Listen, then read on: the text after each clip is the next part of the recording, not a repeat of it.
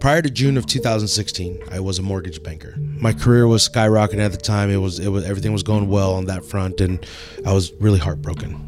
I had to stop everything. I, I went from uh, just flying high to everything turned upside down. Three and a half years ago, Wilson Dew got news that upended his whole life. His disease had been progressing slowly, and then all at once it came to a head. I was uh, obese, over 300 pounds. I started getting some pains in, in, in, my feet, and then it went to my knees, inflammation from head to toe, uh, my neck, my back, my fingers, my elbows, my knees, everywhere. Uh, long story short, went to the ER and thought that it was just gout. Thought that they were just going to give me some pain meds. Unfortunately, they said I had stage five end stage renal disease along with the gout, and so that I would have to start dialysis soon. What he really needed was a kidney transplant, but he had no idea just how hard it would be to get one.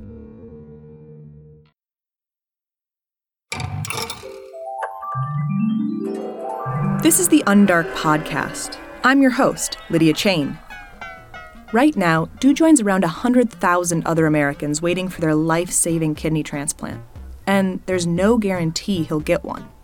Nearly 80% of the people that die waiting for an organ are kidney patients, and every year, more people are added to the waitlist than receive their transplant. This is a crisis predicted to escalate as rates of diabetes, hypertension, and obesity increase. So, how do we meet this growing need for kidneys? In this episode, reporter Caitlin Benz talks with surgeons, researchers, and public health experts hustling to fill that gap, including those taking another look at donor kidneys that just last year would have been labeled as damaged and thrown away. When I was first diagnosed, I was in denial. It was give me a pill, give me a surgery, whatever, fix whatever you got to fix. I got to get back to my life. Doctor's like, no, it doesn't work that way. You're going to have to make arrangements. I still didn't believe him. I don't know what dialysis is. I don't know what kidney failure is. I just know it's bad. First glance at Google, what is the average lifespan of a person on dialysis? And here it goes. Google says five to seven years. I'm like, oh gosh. Dew's doctors told him that theoretically there was another treatment, a kidney transplant. And so he asked to be put on the wait list for a new kidney as soon as possible. But they said it wasn't possible. At least not for him. At least, not yet. However, unfortunately, because of your weight, you're not going to be able to qualify for a transplant. You need to lose 100 pounds. Granted, that at that moment, I couldn't walk. I was in so much pain.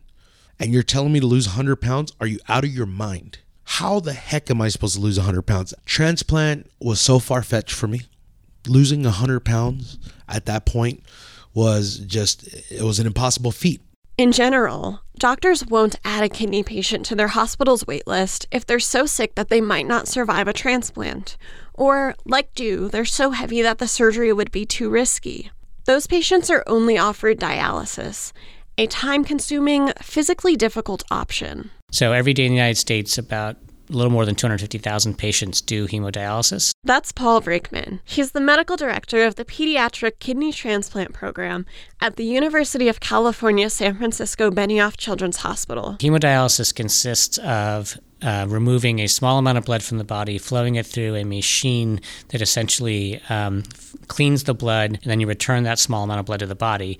And you do that continuously for three to four hours to have one treatment. And the treatments are done three times a week. There's another way to do dialysis at home, but it could be an even larger time commitment. And if your kidneys have failed, you pretty much only have three options. You can do dialysis, you can do transplant, or you can do nothing and eventually you die of your kidney disease. And so, if you are unable to receive a kidney transplant, you have to do dialysis. However, dialysis is an imperfect treatment. If you look at the adult dialysis population, I believe about 70% of them are unemployed. And there's a very high rate of depression in the population, not surprisingly, because patients who are chronically ill, as well as un- unemployed, often you know, have higher uh, stress or social burdens that is one of the drivers for depression here's almost like a part-time job where you're sitting in a clinic you know you're you're in there for you know uh, 20 hours a week or wh- whatever it is and you're so restricted on what you can do and and and you're always tired and there's so many things and I do see in a way my health deteriorating through the dialysis. I'm not as strong as I used to be. I'm not as fast as I used to be. I get a little bit more fatigue at times. Once a patient starts dialysis, the time commitment and physical stress of treatment can make it even more difficult for them to meet the health and weight criteria to be put on a transplant list. Dew was determined to make it onto that list. So I had two choices. Uh, give up dialysis, essentially meaning that I, I would pass, or decide to fight. And I really asked myself the question of if I were to pass, would I have been happy with my life? Would I leave this earth a better place than I came in? And the answer to that was no. And so he chose to fight. He started working out, first by taking a few steps to the end of the porch and back. He's since picked up long distance cycling, weightlifting, and boxing. He's lost more than 100 pounds and counting, and was added to the wait list last year, a year and a half after he got his diagnosis. The only thing still standing between him and a new kidney now are all of the other people waiting for the exact same thing. Once you make it onto the list, your wait is far from over. In fact, it's likely only just begun. At the end of the day, this is an area of medicine where there is a chronic shortage. Ron Gill is the former president of the American Society of Transplantation and director of a transplantation research group at the University of Colorado Anschutz Medical Campus, home to the largest transplant center in the Rocky Mountain region. When you've got a, somewhere in the neighborhood of 115,000 people on a waiting list, and I don't I can't remember the exact numbers, but even during this conversation, one of them has probably passed away. The harsh reality is eh, for every person who gets a transplant, there's someone else on that list who's not getting a transplant. The wait list is for organs recovered from deceased donors, people who have checked that little box on their driver's license and agreed to donate their organs after they die. Living donation is through a different system, and we'll get into that a little bit later. About 54% of US adults are organ donors. That's around 145 million people.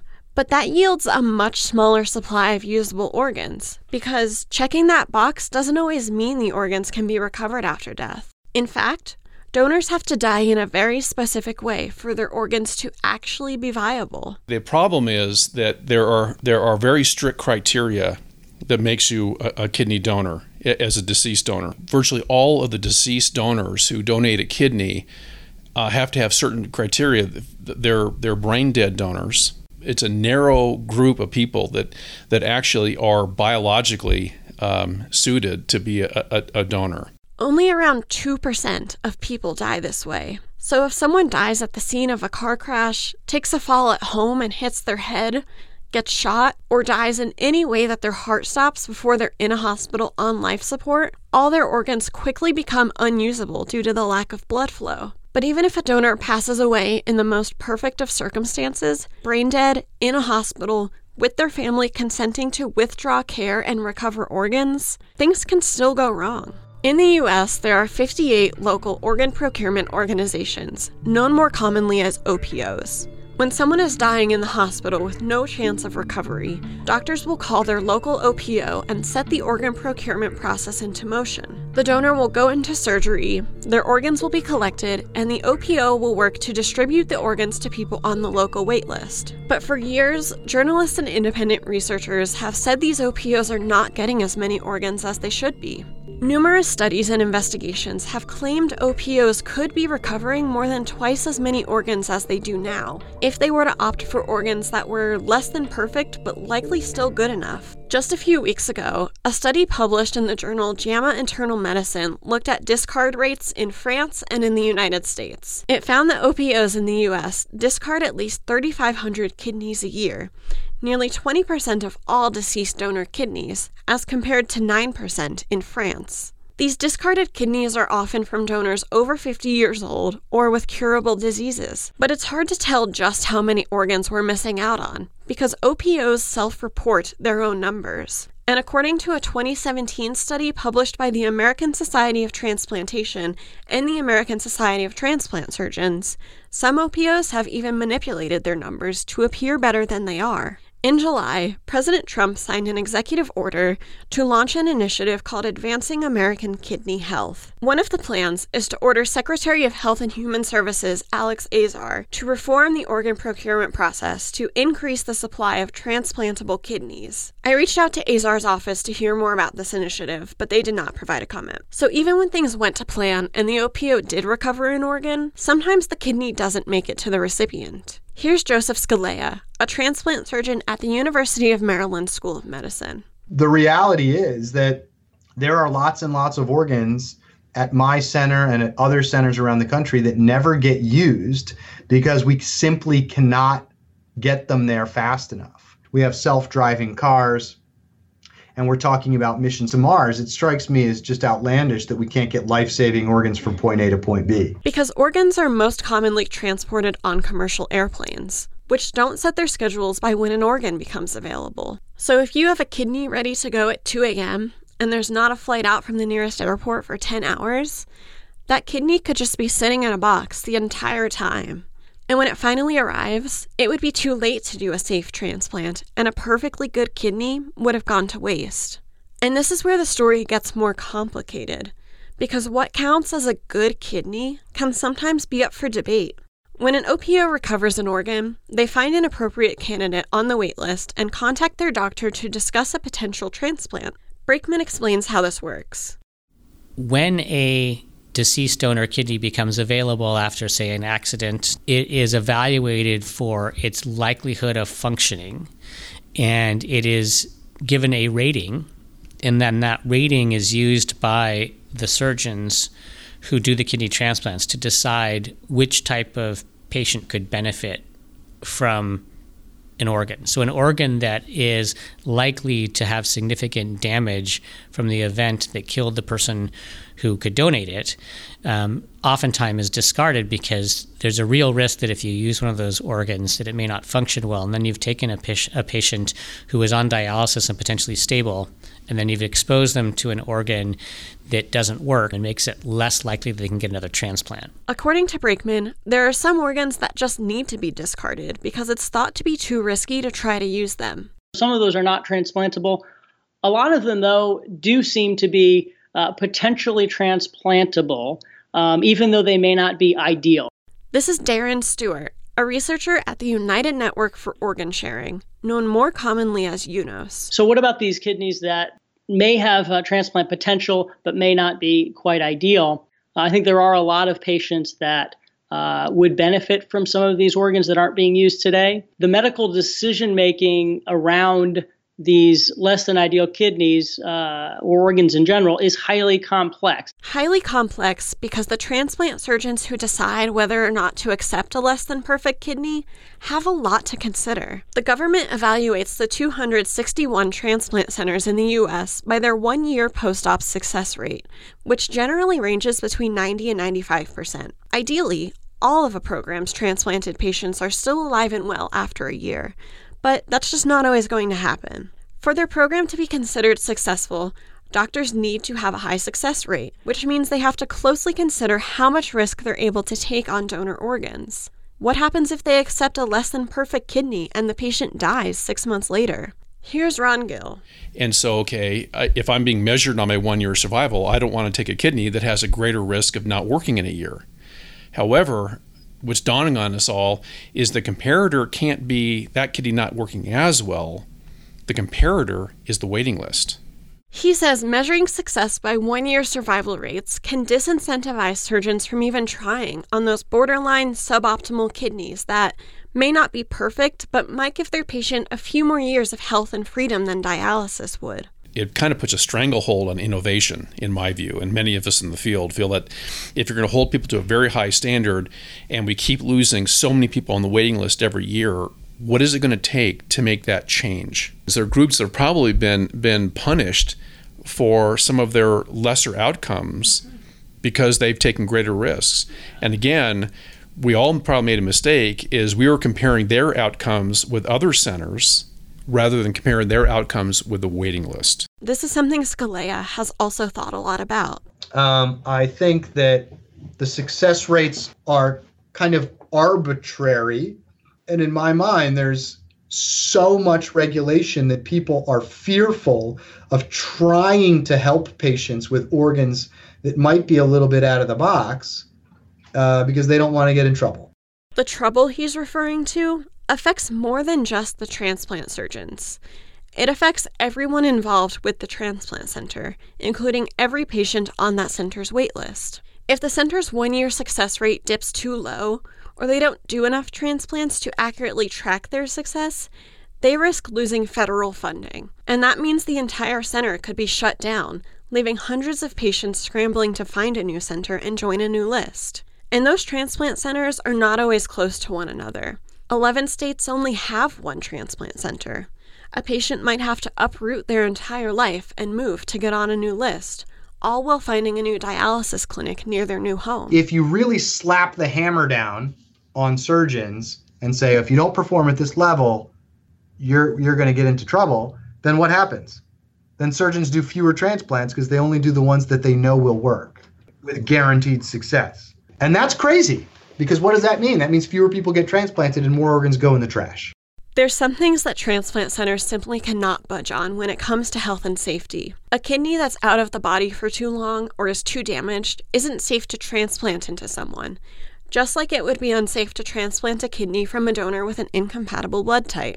But what we're seeing now is many transplant centers are beginning to push the envelope and use kidneys that wouldn't traditionally meet the very strict criteria to be considered viable. We want fewer organs going into the trash, and we're in a place where we're just trying to get more people off the wait list before they die on dialysis waiting for the perfect kidney to come along. Valerie Chipman coordinates the Kidney Transplant Exchange Program at UCSF Medical Center, which has one of the largest wait lists in the country. She says a center like that can afford to take more risks than most. We want to be accountable and we want to give good care to all patients. That said, when you have a smaller wait list, one bad outcome can significantly change your percentage. Transplant centers in major cities like Denver, where Gill works, and in San Francisco, where Dew lives, don't have to worry as much as centers in small cities or rural areas. Those small town hospitals do fewer transplants each year, and for them, one bad outcome could devastate their success rate. Luckily, at UCSF, we have a little bit more flexibility because, you know, we can maybe have a little bit of that let's take this marginal kidney for this person who, you know, is otherwise not not going to do well on dialysis and we can we can take that and try to do that for them. So while we definitely want the higher standard of care, we need to be careful with a disincentive from trying to take, like you were saying, those discarded organs, because if they're marginal, you know, you might be gun shy to bring them in.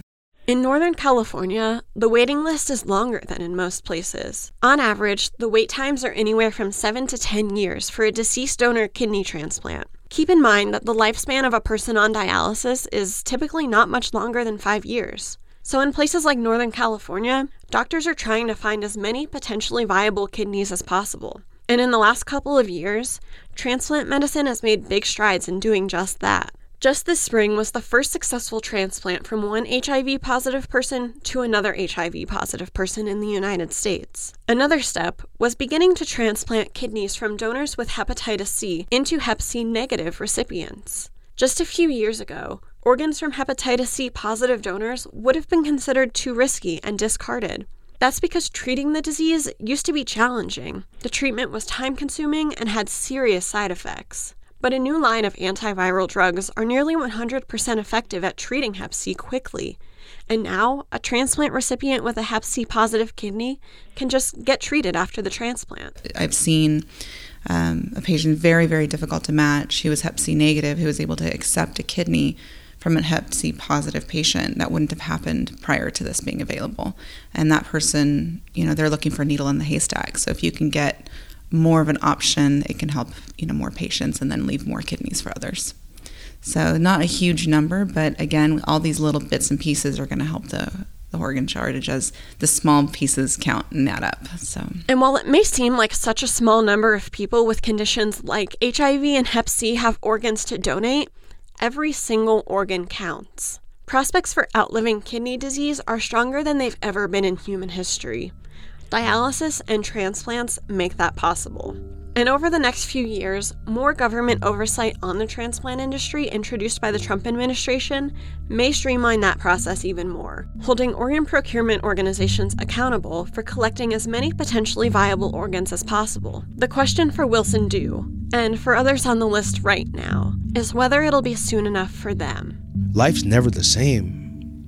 It's what you make of it afterwards. And you're being told to restrict this, restrict that. You can't do this, you can't do that. So what did I lose? I lost my independence. But you know, what did I gain out of it? You know, out out of these depths came the strongest me that I've ever seen in my life.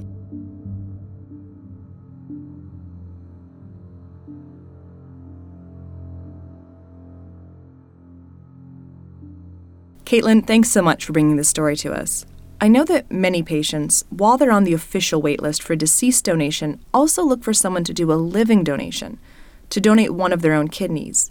Is that an option for Wilson? Yeah, it is an option, and he's looking for a living donor because it's a great way to get a kidney and get off dialysis faster. But he doesn't have anyone in his life right now that's a good enough match. So, one option for cases like that is something called paired kidney exchange. It's when two patients each have a person who wants to donate but isn't quite a match for them, and they essentially swap loved ones. So each patient ends up with a kidney that works for them. I actually spoke with Al Roth, an economist at Stanford who pioneered this system. Here's what he had to say about it. Sometimes the exchanges can be bigger and more complex than just an exchange between two pairs. In particular, sometimes a chain is initiated by a non directed donor, a donor who would like to give a kidney and doesn't have any uh, particular recipient in mind. And so the non directed donor will give to a patient who's waiting for an exchange, and that patient's living donor will give to another patient. And those chains can, can go on for a long time, and they now account for a lot of transplants in the United States. That makes organs less scarce. It makes transplants less scarce. It makes uh, kidney disease more curable. Now, the number of living donors has stayed under 7,000 a year for the last 20 years, right? Yes, that's right. So, what's the barrier there? Why aren't there more living donors? Well, a huge part of it is money and time. Uh, most Americans only get around 10 sick days off from their job a year, and recovery from this surgery can sometimes take up to eight weeks. And for the first couple of those weeks, you can be pretty immobile and need somebody else's help that's just a financial burden that a lot of people can't bear. Um, there's also not yet any legal protection from things like increased life or health insurance premiums, so donating your kidney can have a pretty huge cost. The Trump administration recently said that they plan to improve the living kidney donation process to alleviate some of that financial burden. The proposal would increase payments to living kidney donors to cover some of their expenses like lost wages and childcare. Right now, it's still pretty unclear when this would take effect and where the money would come from to do it, though. But nearly everyone that I spoke to thought that if we want to end this kidney crisis, supporting living donation and educating people about it is the way to do it. Here's Chipman and Gill one more time. You know, if, if everybody was willing to be a living donor, if they were qualified, we would solve the shortage right there. That's the bottom line. Is is uh, if if the entire country was willing to be an organ donor, then we could we could extinguish the waiting list in, in short order. Caitlin, thanks again. Caitlin Benz is a freelance audio producer based in Denver, Colorado. Our theme music is produced by the Undark team, and additional music in this episode is Lightless Dawn by Kevin MacLeod. I'm your host, Lydia Chain. See you next month.